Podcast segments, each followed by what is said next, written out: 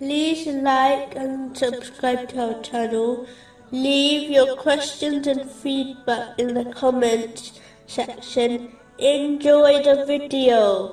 Continuing with the last podcast, which was discussing the aspects of piety, indicated in chapter 60, verse 8, from being righteous toward them. in order to make it easier for a Muslim to strive to adopt piety, they should bear an important principle in mind that this material world is a temporary home, it will quickly vanish, as if it never existed in the first place. This is quite obvious if one ponders over the stages of their own life. They will realize that even though they may have spent years in one place, such as their secondary school, yet after it finished, it seems like they were there only for a moment and the effects of the experience fades away also. In fact, the essence of the Holy Quran and the narrations of the Holy Prophet Muhammad, peace and blessings be upon him, is to teach this important lesson to mankind so that they prepare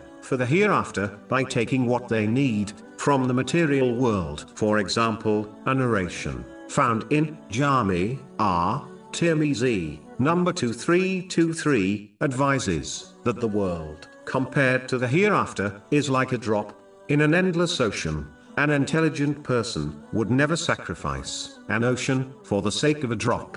It is why a narration found in Sahih Bukhari, number 6416, advises that a person should live in this world as if they were a stranger in a foreign land or a traveler who both dedicate most of their efforts towards returning home safely.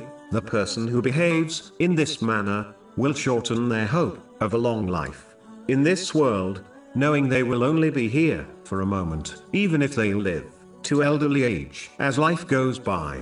In a flash, this will inspire them towards the aspects of piety, which include hastening towards performing righteous deeds, turning away from sins in sincere repentance, and turning away from the temporal material world in preparation for the hereafter. Having hopes of a long life causes the opposite, namely, delaying good deeds, delaying sincere repentance, and changing one's character for the better. And it inspires them to dedicate most of their efforts to beautifying the material world, as they believe they stay in it will be long.